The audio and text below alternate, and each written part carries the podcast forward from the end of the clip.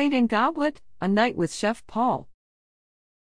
Editor's note This month's Plate and Goblet is a special holiday remembrance of famed local chef Paul Elbling, who died earlier this year.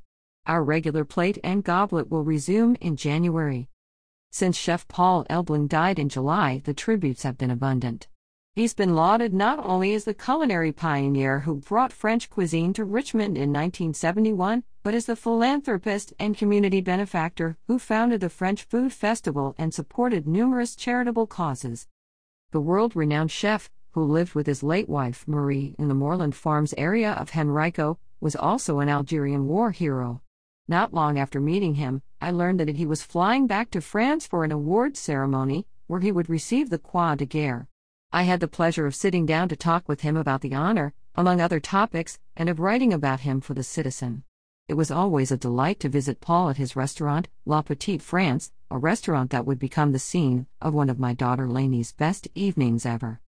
In 2006, as a senior in high school, Lainey won a regional teen chef competition despite a handicap. The other contestants had all worked in restaurant kitchens and were experienced with commercial grade gas stoves. Lainey had zero experience at both. As the Mid Atlantic champion, she was now heading to nationals and needed to quickly get familiar with gas stoves.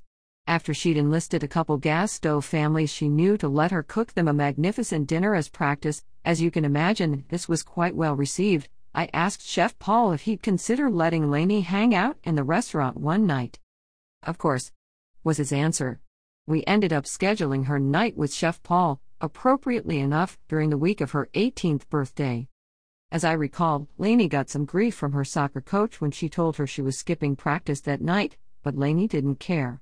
When I dropped her off at La Petite after school, I told her to call me the instant Paul seemed impatient with her, or that she felt she might be in the way.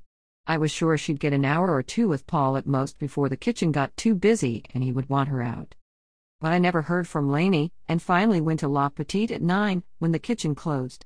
Paul was just sitting down with his evening glass of wine and immediately launched into lavish praise for Lainey's work. When Lainey emerged from the kitchen, she was ecstatic. Paul had not only given her cooking tips and some tasks to do in the kitchen, but he'd also let her cook herself dinner.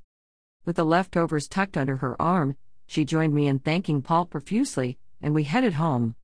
Lainey talked nonstop for the entire ride, clearly on a high. Once we were home, she was still so excited she had to find her sister and provide her with a blow by blow of the evening as well. By the time she finished describing the night to Leah, I was in bed reading. Still trying unsuccessfully to come down from the clouds, Lainey flopped on the bed beside me and sighed dreamily. Mommy, she exclaimed, that was the best birthday present I've ever had. Lainey went on to win second place at nationals and the prize of a year of culinary school. And while I know the practice sessions at her friends' houses helped considerably, I would venture that Chef Paul's coaching, and especially the confidence he gave her, was even more of a factor in her success. So when I see and hear all the well deserved accolades showered on Chef Paul, I nod and smile knowingly to myself.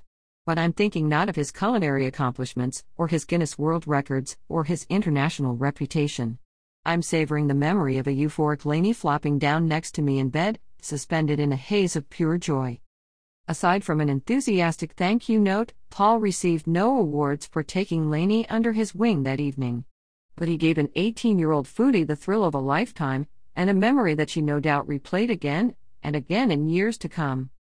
Sadly, after that evening, the years left to Lainey were all too few. Her life was tragically cut short at age 24 but I like to think that she was waiting at the gate with Marie to meet Paul when he joined them in the next world.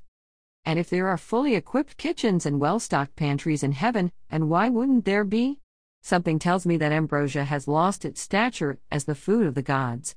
Because Lainey and Chef Paul have gained a following, and together they're whipping up delicacies from souffle to roast duck to escargot, and knowing Lainey's powers of persuasion, perhaps even some French slash Asian fusion.